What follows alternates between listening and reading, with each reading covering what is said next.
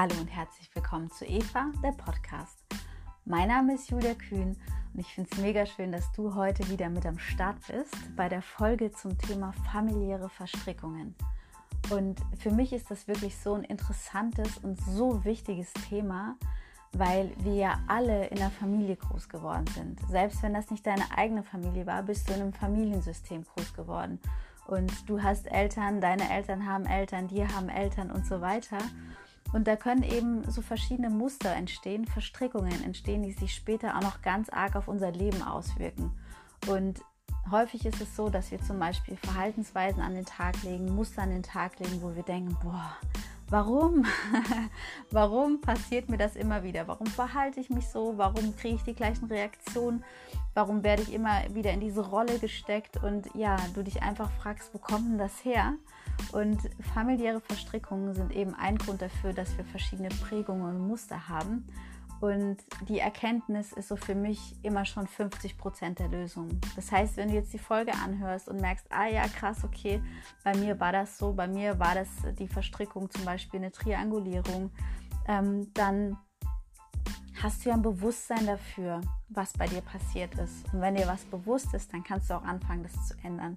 Und ja, das ist so schön, dass wir eben nicht so sein müssen, wie wir glauben, dass wir sind, sondern dass wir uns verändern können, dass wir uns entwickeln können, dass wir uns selber so ein bisschen auf die Schliche kommen können, dass wir mit der Vergangenheit ja umgehen zu lernen und erkennen, okay, da und da kommt das her, okay, dann kann ich es jetzt auch lösen. Genau. Und ja, ich wünsche dir jetzt ganz, ganz viel Freude bei der Folge. Das ist wirklich ein super spannendes Thema. Und ja, freue mich, wenn du natürlich auch bei mir auf Instagram vorbeischaust. Das ist Eva Coaching bei Julia. Da kannst du total gerne auch unter diesem Post für den Podcast kommentieren. Wenn du Fragen hast, dann schreib mir auch gerne eine Nachricht. Oder das kannst du natürlich auch über die Webseite tun. Das ist www.evacoaching.de. Dort ist auch meine Telefonnummer. Dort kannst du Coachings bei mir buchen. Und ich würde mich natürlich auch sehr freuen, wenn du meinen YouTube-Kanal abonnierst, das ist Eva der Podcast, wenn du mir einen Daumen hoch gibst, wenn dir die Folgen gefallen. Und natürlich freue ich mich auch sehr über positive Bewertungen auf iTunes, Spotify, dieser, egal wo du jetzt den Podcast hörst.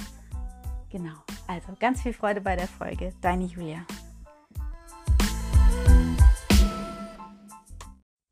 Das Thema familiäre Verstrickungen. Ähm, ich werde hier in der Folge auf drei Formen von Verstrickungen eingehen. Es gibt noch andere Arten von Verstrickungen, aber das sind meiner Meinung nach so die drei wichtigsten, die du kennen solltest, wenn du vielleicht Verhaltensmuster hast, die du für dich noch nicht erkannt hast, wo die herkommen und die du gerne ändern möchtest. Genau, und wie schon im Intro erwähnt, Verstrickungen, das passiert in Familien und das hat nie was damit zu tun, dass irgendeiner dir wirklich böse wollte, also dass deine Eltern irgendwas tun wollten, damit es dir heute schlecht geht, sondern ja, wenn deine Eltern es besser gewusst hätten, dann hätten sie es besser gemacht. Und das ist ganz, ganz wichtig zu verstehen. Also so eine Wut auf die Eltern ist völlig normal, gerade wenn du anfängst, dich mit deiner Vergangenheit auseinanderzusetzen. Da kann da zum einen ganz, ganz viel Wut entstehen. Auf der anderen Seite kann natürlich auch ganz, ganz viel ja, Liebe und Wertschätzung hochkommen, weil vielleicht deine Eltern auch total viele Sachen so richtig gut gemacht haben. Ähm, genau, und wenn da Wut hochkommt, dann darf das natürlich sein. Also das ist mir auch ganz wichtig, weil ja, Emotionen, das sind Gefühle in Bewegung. Emotionen wollen gefühlt werden, die müssen raus. Und wenn da Wut da ist, dann darf die natürlich auch raus.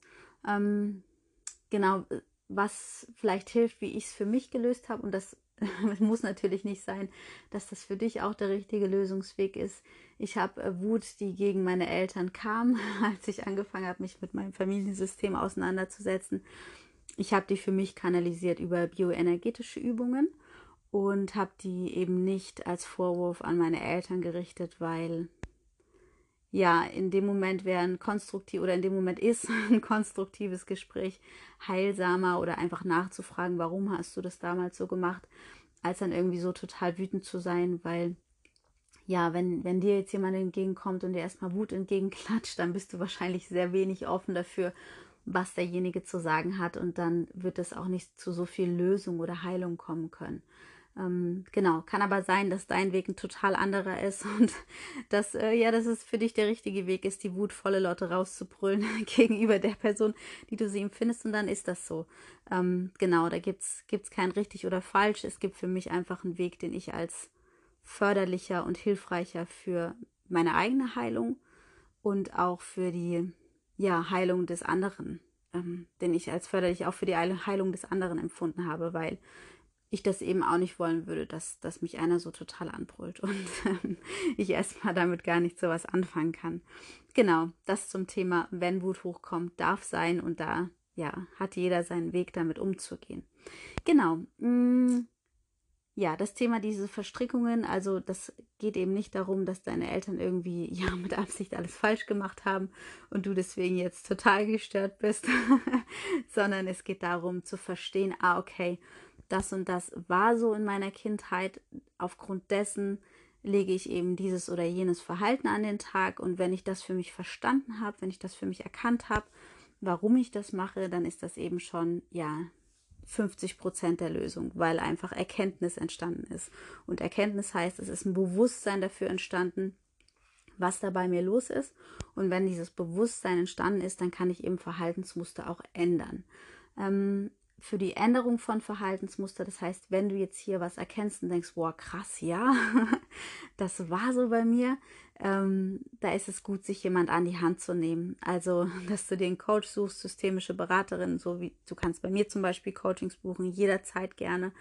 Ähm, oder da gibt es auch noch natürlich ganz viele andere tolle Menschen, die dir da weiterhelfen können. Ähm, genau, das ist immer gut, das mit jemandem gemeinsam zu machen, weil es, also es muss nicht sein, es kann sein, dass natürlich da eine ganz schöne Wucht auch hinter dem Thema steht, dass da vieles, was du vielleicht für dich selber alleine gar nicht so sehen kannst. Also wir alle haben unsere blinden Flecken und kommen da alleine gar nicht ran. Und um nachhaltig da wirklich Klarheit zu schaffen und nachhaltig für Lösung und Veränderung zu sorgen, ist es eben hilfreich, das mit jemandem zu machen, in Begleitung von jemandem, der dafür ausgebildet ist. Genau. So, das jetzt schon mal äh, vorweg. Ähm, und dann fangen wir doch direkt an. Also, wie gesagt, gehe ich auf drei Formen ein der, der Verstrickung. Das ist erstens mal die Triangulierung, die Parentifizierung und die Doppelbindung. Genau. Und die Triangulierung, das ist, glaube ich, was, was einfach häufig vorkommt. Ähm, einfach weil viele Menschen gar nicht so sehr bewusst leben und vielleicht auch gar nicht so bewusst mit ihren Kindern umgehen oder umgegangen sind. Ähm, und da geht es darum, dass das Kind der Vermittler der Eltern wird. Und jetzt als ein Beispiel dafür, das wäre, hat jetzt eine, eine Frau mit ihrem Mann Streit und geht aber nicht her und spricht mit ihrem Mann und sagt jetzt hier, du Walter, also ich mag das nicht, wie du dich verhalten hast, das, das macht mich wütend, das macht mich traurig, ich bin enttäuscht oder wie auch immer, sondern das, äh, die Mutter geht zum Kind und sagt, boah, hier, der Papa, das ist ein unmöglicher Sack, dieses Schwein, der hat schon wieder das und das gemacht. Oh, jetzt ist die Mama aber so traurig und sucht sich eben das Kind als Verbündeten. Und was da natürlich passiert, ist, dass das Kind liebt sowohl Mutter als auch Vater. Das heißt, einerseits möchte es natürlich für seine Mutter da sein und möchte, dass es der Mama gut geht. Auf der anderen Seite liebt es ja auch seinen Papa. Und wenn die Mutter jetzt einfach so schlecht über den Papa redet, kommt das Kind natürlich in einen wahnsinnigen Loyalitätskonflikt. Das heißt, das Kind ist da in der absolut unpassenden Rolle. Ja, das Kind ist nicht dafür da, irgendwie die Beziehung der Eltern zu stabilisieren, was ja dadurch auch versucht wird zu erreichen, ähm, unbewusst. Und das Kind ist auch nicht dafür da, sich den ja emotionalen Müll der Mutter anzuhören. Also das Kind sollte nicht der Ansprechpartner sein für die ja, Elternkonflikte. Und eine weitere Form der Triangulierung ist, wenn sich beide, kind, äh, beide, beide Eltern gegen das Kind stellen. Das heißt, das kann zum Beispiel sein, das kommt dann häufiger so, hm, wenn du zum Beispiel verhaltensauffällige Kinder siehst oder Kinder mit Essstörung, Pubertierende mit Essstörung, dann kann es sein, dass die Eltern da zu zweit so dagegen gehen. Boah, hier, der macht uns immer Stress, die macht uns immer Stress, die ist immer so aufbrausend und ähm, ja, eben gemeinsam gegen das Kind wettern, was sich dem, also ihrer Meinung nach nicht so verhält, wie die Eltern sich das wünschen würden. Und das ist häufig so auch, um die Beziehung der Eltern zu stabilisieren, weil ein sehr auffälliges Kind lenkt ja auch von den Konflikten zwischen den Eltern ab. Und es ist sogar so, dass manche Kinder extrem auffällig werden, dann besonders in der Pubertät, einfach weil sie merken, dass ein Konflikt zwischen den Eltern besteht und dass sie auch versuchen, den auszugleichen, indem sie sich so, so verhalten, dass die ganze Aufmerksamkeit auf sie geht, dass sie den Konflikt, der zwischen den Eltern ist, in sich selber austragen. Das heißt, Pubertierende, die jetzt ja aggressiv sind, Essstörungen haben und so weiter, sind ja offensichtlich keine entspannten, ausbalancierten Menschen, sondern tragen eben diese Wut und diesen ganzen Konflikt in sich. Und das ist nur, nur eine Möglichkeit. Also das wäre eine weitere Möglichkeit der Triangulierung. Und eine dritte Möglichkeit von Triangulierung ist zum Beispiel auch, wenn eine Frau gemeinsam mit ihrer Mutter gegen den Mann geht. Das heißt, es wird ein Verbündeter gesucht, zum Beispiel von der, von der Frau, um gegen ihren Mann zu wettern. Das kann dann zum Beispiel die eigene Mutter sein, anstelle sich mit dem Mann auseinanderzusetzen, dort, wo die Thematik hingehört und dann zu sagen, hey, Walter, das zwischen uns irgendwie läuft es gerade nicht. Ich finde, wir sollten uns zusammensetzen und reden. Ich habe ein riesengroßes Problem. Genau, das heißt, auch da wird wieder ein Dritter mit reinbezogen, um eben nicht in diesen eins zu eins Konflikt zu gehen und ihn dort zu adressieren, wo er hingehört. Wie eben schon erklärt, ist es eben so, dass das Kind, also in den ersten zwei Formen, auf die werde ich jetzt eingehen, ähm, dass das Kind dazu ja missbraucht wird, um die Beziehung der Eltern stabil zu halten. Das heißt, es trägt diesen Konflikt auf irgendeine Art und Weise mit aus und da gehört er halt einfach nicht hin. Das heißt, dass diese Kinder trauen sich häufig nicht so ihren eigenen Weg zu gehen, weil wenn du dir jetzt vorstellst, du bist eingebunden in diesen Konflikt und deine Mutter benutzt dich ständig oder hat dich ständig als emotionalen Mülleimer benutzt und als Ansprechperson für alle Konflikte mit dem Vater, dann ist es ja was, was sich tief in dir ja verankert. Das heißt, du fühlst dich auch mitverantwortlich für die Mutter und weißt wahrscheinlich auf einer ganz unbewussten Ebene tief in dir drin, dass wenn du gehst, dass dieser Konflikt zwischen den Eltern dann doch ausgetragen werden muss und hast vielleicht sogar unbewusst Angst um deine Eltern. Was passiert denn, wenn du jetzt aus, also wenn du, der du ja als Puffer sozusagen zwischen den Eltern standest, wenn du da jetzt rausgehst, dann knallen ja natürlich dann doch auf einmal diese zwei Welten aufeinander. Und ähm, aus Angst davor fällt es eben manchen Menschen total schwer, so ihre eigenen ja, Wege zu gehen und sich aus dem familiären, aus der familiären Konstellation dann auch zu lösen. Das kann zum Beispiel so weit gehen, dass irgendwie Kinder noch bis, keine Ahnung, bis Ende 40 oder noch länger, bis ein Elternteil irgendwann stirbt, zu Hause wohnen und es gar nicht schaffen, irgendwie ja eigenständig ins Leben rauszugehen und eine eigene Familie zu gründen oder ihr eigenes Ding zu machen, einfach weil sie so sehr in dieser Vermittlerfunktion ähm, gefangen sind. Und was noch dazu kommt, ist, dass das Kind sich in dieser Triangulierung natürlich immer total schuldig fühlt. Ich hatte es zu Anfang erwähnt, natürlich liebt das Kind seine Mutter und es liebt auch seinen Vater. Das heißt, ähm, das Kind fühlt sich ja immer dem gegenüber, gegen den dann gewettert wird, der von dem anderen Elternteil als Scheiße befunden wird, fühlt es sich natürlich total schuldig, ja, weil es weiß, was denkt denn die Mutter jetzt über den Vater und sie sagt es aber, oder er, das Kind sagt es nicht dem Vater oder traut sich, ja, traut sich nicht da für sich einzustehen, zu sagen, hey, stopp mal, das ist doch gar nicht mein Konflikt. Das heißt, es ist ständig so ein Gefühl von Schuld vorhanden. Und was daraus dann eben auch entstehen kann, ist, dass du aus dieser Rolle wenn du es auch schaffst, dich aus dem Familien, aus der familiären Konstellation zu lösen, also du bist dann ausgezogen, machst deine Ausbildung, dein Studium, was auch immer, dass du trotzdem immer, immer wieder in diese Situation kommst, wo du der Vermittler bist. Das heißt, es kann sein, du bist dann irgendwie im Arbeitsleben und dann kommt deine Chefin zu dir und sagt, hey, ähm, kannst du jetzt mal bitte gehen und mit, der, mit dem Kollegen so und so reden, weil ja, da gibt es irgendwie Probleme und du kannst das doch so gut, du bist doch so empathisch und so weiter und so fort. Das heißt, es kann passieren, dass du im weiteren Leben immer wieder dazu, da, dafür missbraucht wirst, in dieser Vermittlerfunktion zu sein. Und das kann einerseits ist das natürlich auch so ein bisschen schmeichelhaft, wenn du denkst so, ja, okay, ich bin einfach so empathisch und ich kann ja total gut mit anderen reden und trotzdem ist es ja auch eine innere Zerrissenheit, die dann immer wieder vorhanden ist. Das heißt, du bist einerseits, möchtest du dann irgendwie deiner Chefin den Gefallen tun, auf der anderen Seite möchtest du aber irgendwie deinem Kollegen auch nicht ans Bein pissen. Und das ist eine, ein unangenehmer Zustand, der dann eintritt.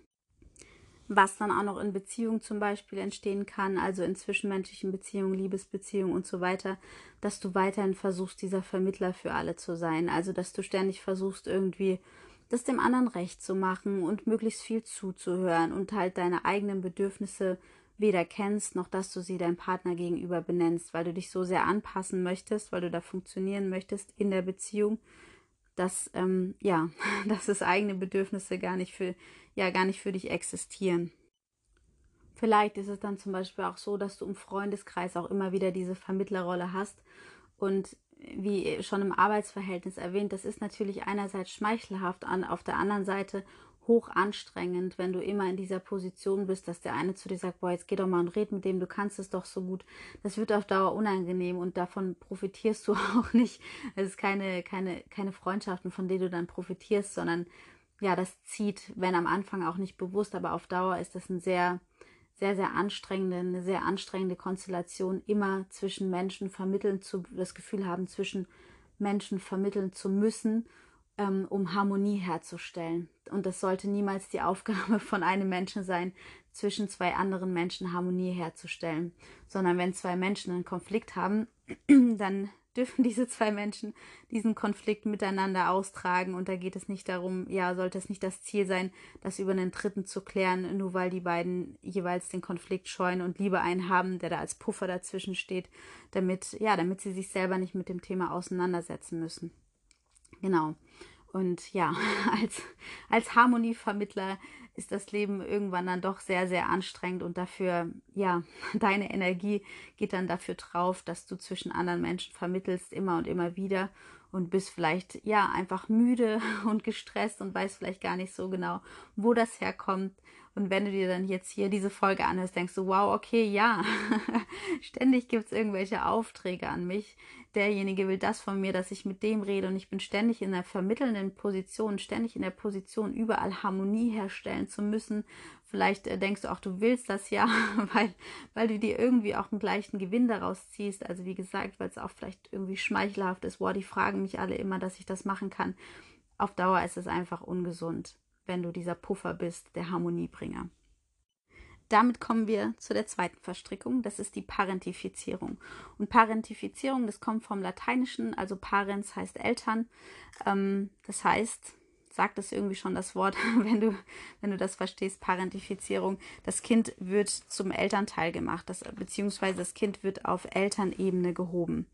Und da entsteht natürlich eine, eine Störung der familiären Hierarchie. Und das kann dadurch passieren, also es gibt verschiedene Formen der Parentifizierung. Das kann dadurch passieren, dass zum Beispiel ein Elternteil total schwach ist und das Kind als Mutter- oder Vaterersatz eben sieht. Entweder weil der Elternteil selber Mutter oder Vater früh verloren hat oder weil der Elternteil nie so richtig aus diesem kindlichen Ich rausgekommen ist. Das heißt, das Kind wird als absolutes Bindungsobjekt gesehen und übernimmt damit von, die, die Rolle von Mutter oder Vater für die eigene Mutter. Und äh, hört sich schon ungesund an, ist es auch. und ein Beispiel dafür zum Beispiel wäre, ein Beispiel zum Beispiel, ein Beispiel dafür ist, wenn jetzt, ähm, sagen wir mal, eine alleinerziehende Mutter oder ein alleinerziehender Vater ähm, hat gerade eine Scheidung hinter sich und ist absolut zerbrechlich und kann sich da selber gerade nicht so gut helfen und fällt sehr in ein kindliches Ich. Und dann wird auf das Kind alles so projiziert. Dann wird gesagt, oh ja, zum Glück habe ich dich, du bist mein Ein und alles. Wenn ich dich nicht hätte, dann würde ich jetzt zugrunde gehen. Und dieser ganze Schmerz, der natürlich da sein darf, wird an das Kind adressiert, wo er allerdings nicht hingehört. Das heißt, das Kind wird dazu benutzt, erstens mal eine Mutter- oder Vaterfunktion einzunehmen, weil der Elternteil gerade in einer sehr kindlichen Haltung ist, sehr in seinem kindlichen Ich. Oder, und da komme ich zur zweiten Form der Parentifizierung, das Kind wird als Partnerersatz gesehen. Das heißt, alle Bedürfnisse werden auf das Kind projiziert und das Kind kann niemals, ist offensichtlich niemals diese Bedürfnisse erfüllen, die ja, die ein Partner erfüllen kann. Das heißt, das Kind bekommt dann irgendwie besonders viel Nähe, viel zu viel Nähe, muss immer irgendwie mit der Mama oder mit dem Papa kuscheln, muss immer da sein, darf vielleicht gar nicht so viel zu Freunden gehen, weil die Mama ja sonst so alleine ist. Also vielleicht, also ich habe schon gehört von, von Eltern, oh nö, nicht, dass mein Kind dann so lange weg ist, dann bin ich ja ganz alleine. Und solche Gefühle, das ist natürlich gar nicht schlimm, wenn die da sind, nur gehören sie einfach nicht an das Kind. Und das heißt, es geht dann darum, als Elternteil für sich zu erkennen, okay, was kann ich denn tun, damit ich mein Kind von dieser Partnerebene wegbekomme oder auch von dieser Elternebene. Also, dass mein Kind für mich sozusagen ein mütterlicher Ansprechpartner oder ein väterlicher Ansprechpartner ist. Und für dich jetzt als Kind und inzwischen erwachsen ist es natürlich total wichtig, das zu erkennen, wenn das bei dir früher so war. Denn diese Kinder, die parentifiziert worden sind, also entweder auf Partnerebene gehoben wurden oder sogar als Eltern oder äh, als Mutter- oder Vaterteil auf diese Ebene gehoben wurden, die fühlen sich ganz, ganz, ganz arg verantwortlich. Ne?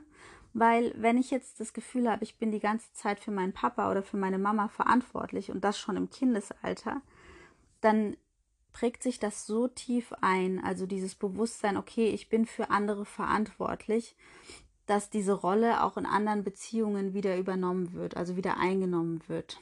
Das kann sein, zum Beispiel auch wieder im Arbeitsumfeld, dass du so die Mutti für alle bist oder der Papa für alle bist. Du denkst, du musst dich um alles kümmern, damit der Laden hier läuft, fühlst dich verantwortlich für jeden Einzelnen, für seine Bedürfnisse, hast immer ein offenes Ohr, bis du am Ende leer gezutscht bist, ja, weil deine ganze Energie für die anderen drauf geht.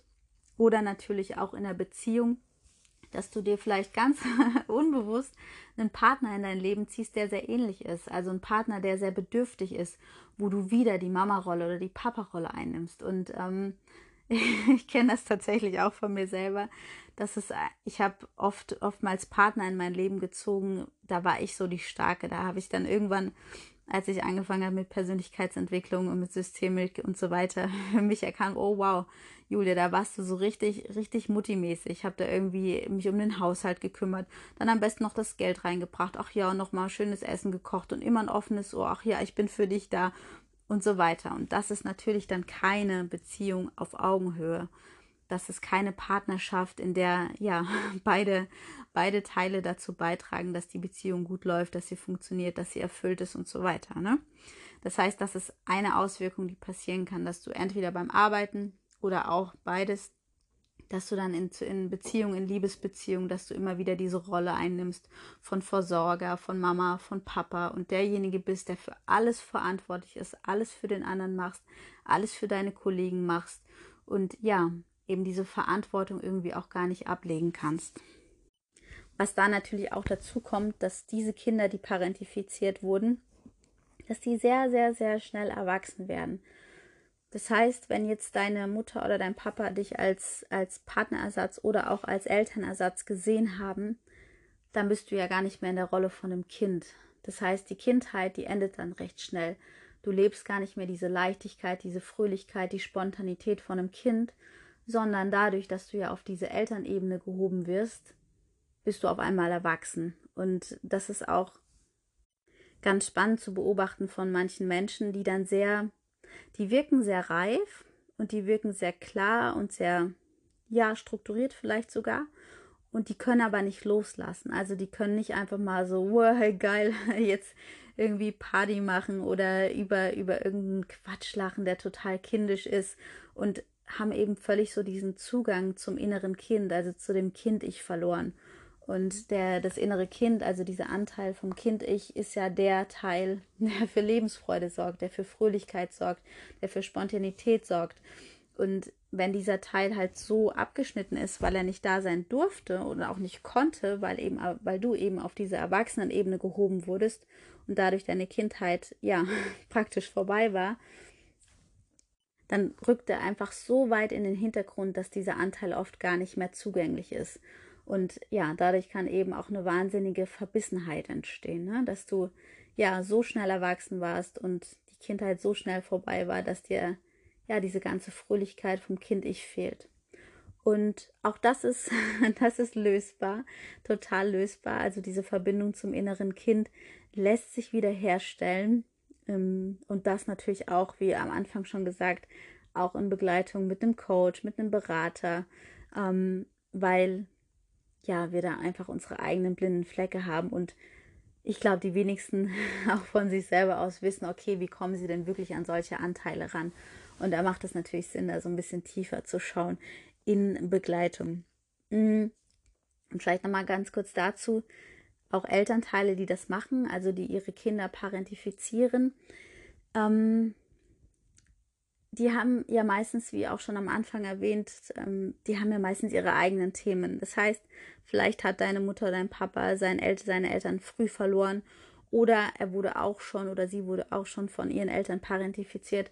Das heißt, es wird meistens über Generationen weitergegeben. Und hier liegt ja auch eine Riesenchance, weil wenn das bei deinen Eltern schon war und bei deren Eltern auch schon war und so weiter und so fort, hast du jetzt die Möglichkeit, wenn dir das bewusst wird, dieses Muster zu unterbrechen und gibst es eben nicht mehr an deine Kinder weiter. Weil wenn uns Sachen nicht bewusst sind, also die Sachen, die da unbewusst einfach ablaufen, die Muster, die ablaufen, die geben wir auch oft einfach ungefiltert, ungefiltert an unsere eigenen Kinder weiter. Und dann, also hört dieser Kreis halt nicht auf, ne? Dann passiert es den Kindern wieder und deren Kindern wieder und so weiter und so fort. Und ähm, ja, das ist das Schöne an, an Persönlichkeitsentwicklung, dass du ja, Muster unterbrechen kannst, dass du dein, dein Familiensystem, dadurch, dass du anfängst, bei dir was zu verändern, dass du dadurch auch dein Familiensystem mitheilst. Also du fängst an, dich selber zu heilen und automatisch wird natürlich auch dein Familiensystem wieder mehr ganz, also wird geheilt. Und damit komme ich zum letzten Verstrickungsmodus, zur letzten Verstrickung, zur letzten möglichen Verstrickung. Das ist die Doppelbindung. Und das heißt, so wie es dann irgendwie auch das Wort schon erklärt, das sind zwei Aufträge, die nicht miteinander vereinbar sind. Und ein Beispiel dafür wäre, wenn du jetzt, ist sogar eine, eine Story, eine wahre Story, ich erzähle dir die kurz. Ich kenne einen Menschen und dessen, dessen Mutter war Alkoholikerin. Und der, dieser, dieser junge Mann, der hat eben auch noch einen Bruder und auch noch eine Schwester. Und bei denen war es so, dass die Mutter, weil sie sich gerne Alkohol beschaffen wollte und der Vater das aber wusste und der das auch verhindern wollte, hat sich den ältesten Sohn genommen, also den Bruder des besagten Mannes, und hat diesen Sohn darum gebeten, den Alkohol in seiner Matratze zu verstecken. Das heißt, die Mutter hat dann ein Loch in die Matratze geschnitten, wo der Kleine, der war dann fünf, sechs, sieben Jahre alt, wo der Kleine dann die, die Wodkaflaschen reingesteckt hat und der Mutter ausgehändigt hat, wenn halt kein anderer da war. Und der Auftrag vom Vater gleichzeitig war ja, die Mutter darf nicht trinken. Ja, das ist, der Vater wollte um natürlich nicht, dass die Mutter weiter Alkoholikerin ist und dann irgendwie sich besoffen um die Kinder kümmert. Das heißt, Auftrag 1 von der Mutter, versteck mein Alkohol. Also ich nehme dich als Verbündeten, damit du meinen Alkohol versteckst. Auftrag 2 vom Vater, der natürlich völlig konträr ist, dazu ist, auf gar keinen Fall darf irgendeiner von euch die Mutter dabei unterstützen, dass sie weiter trinkt. Und da kannst du dir direkt, also bei der Story, finde das so ein, ein trauriges und, und irgendwie auch perfektes Beispiel dafür, kannst du dir auch vorstellen, was da für eine wahnsinnige innere Zerrissenheit entsteht. Also in dem kleinen Jungen, der dann einerseits, ja, okay, er möchte das irgendwie der Mutter helfen, weil er kennt, die hat eine Sucht und sie möchte ihn als Verbündeten, Verbündeten und gleichzeitig natürlich das, boah, der Vater, ja, das ist ja auch berechtigt. Natürlich soll die Mama nicht trinken und Kinder merken ja auch, dass, dass, dass es ein Problem ist, wenn, wenn ein Elternteil ein Alkoholiker ist. Das heißt, ja, diese wahnsinnige innere Zerrissenheit, es entsteht ein Lo Lo Loyalitätskonflikt vom Feinsten. Also ich möchte beiden Aufträgen gerecht werden, aber es geht einfach nicht. Und was dadurch entstehen kann später, ist eine wahnsinnige Unsicherheit. Also die Menschen haben häufig ein sehr, sehr schwaches Selbstwertgefühl. Die neigen dazu, sich total schnell unterzuordnen und natürlich auch den anderen gefallen zu wollen. Also das heißt, aus dieser Doppelbindung ist dann sowas entstanden, oh Gott, ich muss es irgendwie allen recht machen. Also die Menschen fühlen sich halt häufig innerlich so total zerrissen. Und das schon, seit sie sich an, ja, seit sie sich erinnern können, also dieses Gefühl von Zerrissenheit und dieses Gefühl von starker Unsicherheit und ich möchte es irgendwie allen recht machen und die beugen sich auch sehr schnell Autoritätspersonen. Also sind diejenigen, die dann, wenn der Chef fragt, oh, wer kann einspringen, ja, okay, ich mache das so ungefähr. Und zwar nicht, ähm, ja, nicht, weil sie dann dafür irgendwie mehr bekommen und mehr Geld bekommen oder wie auch immer, sondern Hauptsache, sie haben es irgendwem recht gemacht, ne? Damit das einfach dieses total verletzte und auch missbrauchte innere Kind was es damals versucht hat, allen recht zu machen, was niemals funktionieren konnte und das immer weiter halt dieses Muster fährt. Ich möchte es heute noch allen recht machen. Ich möchte heute noch, dass, dass mich alle mögen, weil ich das jetzt alles besonders gut mache, uns den anderen recht mache. Und was daraus auch noch entstehen kann, dass diese Menschen halt für sich selber auch eine ganz große Ambivalenz entwickeln. Und da gibt es ein schönes Sprichwort und das ist, wasch mir den Pelz, aber mach mich nicht nass. Das heißt, das ist ein, ja, ein Widerspruch in sich. Und diese Menschen leben halt häufig auch mit diesem Widerspruch in sich. Das heißt, die wissen selber gar nicht ganz klar, was möchten sie und sind vielleicht dann auch so in diesem Muster gegenüber anderen Menschen. Das heißt, dass sie selber gar nicht klar äußern können, was möchten sie denn jetzt wirklich. Also ja, soll ich dir jetzt einen Pelz machen oder äh, Pelz waschen oder soll ich dich jetzt nicht nass machen, so, ne? Und dann wird, wird diese Ambivalenz wird immer wieder auf andere ausgestrahlt. Das kann dann zum Beispiel sein, so wie ähm, du kommst in eine Beziehung oder lernst jemanden kennen und so weiter und dann kommt derjenige dir zum Beispiel nah und dann sagt er, uh, uh, aber das, das, das war jetzt wirklich zu nah. Und dann geht derjenige wieder ein Stück weg, oh, nee, nee, nee, nee, also Moment mal, so weit weg solltest du jetzt auch nicht gehen, so, ne, dass die so, so zerrissen sind, dass sie nicht klar fühlen können, was möchten sie, was tut ihnen gut und ja, was sind so die eigenen Bedürfnisse. Und das Beispiel, was ich jetzt genannt habe, das ist natürlich ein total extremes. Doppelbindung entsteht natürlich auch durch andere, durch weniger. Ja, schlimm ist es so oder so. Also was heißt schlimm? Ähm, das, das Kind, was das erlebt hat, das wird auf jeden Fall ja seine, seine Narben davon tragen. Es gibt aber natürlich auch Aufträge von Eltern, die vielleicht weniger, ja, zerstörend sind, wie zum Beispiel einen Alkoholiker in der Familie zu haben.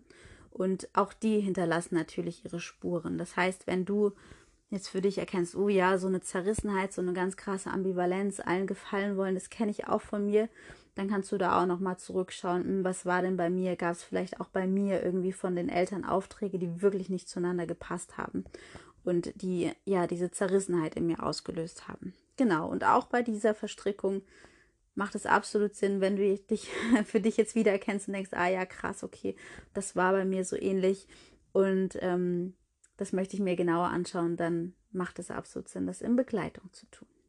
Genau, so, das war's mit dieser Folge. Ich hoffe, du konntest was für dich mit rausnehmen und hattest die eine oder andere Erkenntnis zu dem Thema familiäre Verstrickungen. Und ähm, ja, vielleicht hilft es dir auch zum Beispiel sensibler zu sein im Umgang mit deinen eigenen Kindern wenn du das vielleicht selber erlebt hast oder das jetzt hörst, hm, das gibt es, dann, dass du das für dich einfach ja dir klar wird, okay, das möchte ich meinen Kindern nicht mitgeben. Genau, also ich hoffe, dass es dir in irgendeiner Form Erkenntnis geschaff, äh, erschafft, Erkenntnis gegeben hat. Ja, dass es dir in irgendeiner Form Erkenntnis gegeben hat und dass du was hier für dich mitnehmen konntest. Genau, jetzt wünsche ich dir einen wunderschönen Tag, wann auch immer du die Folge hörst und freue mich, wenn du nächstes Mal wieder mit dabei bist. Deine Julia.